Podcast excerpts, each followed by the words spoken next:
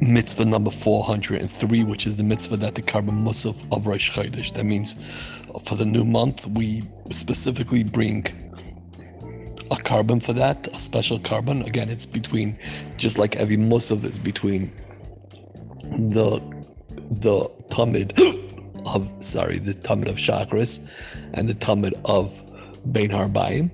So this musaf is the same thing, and the timing of it is is um is the any time the whole entire day.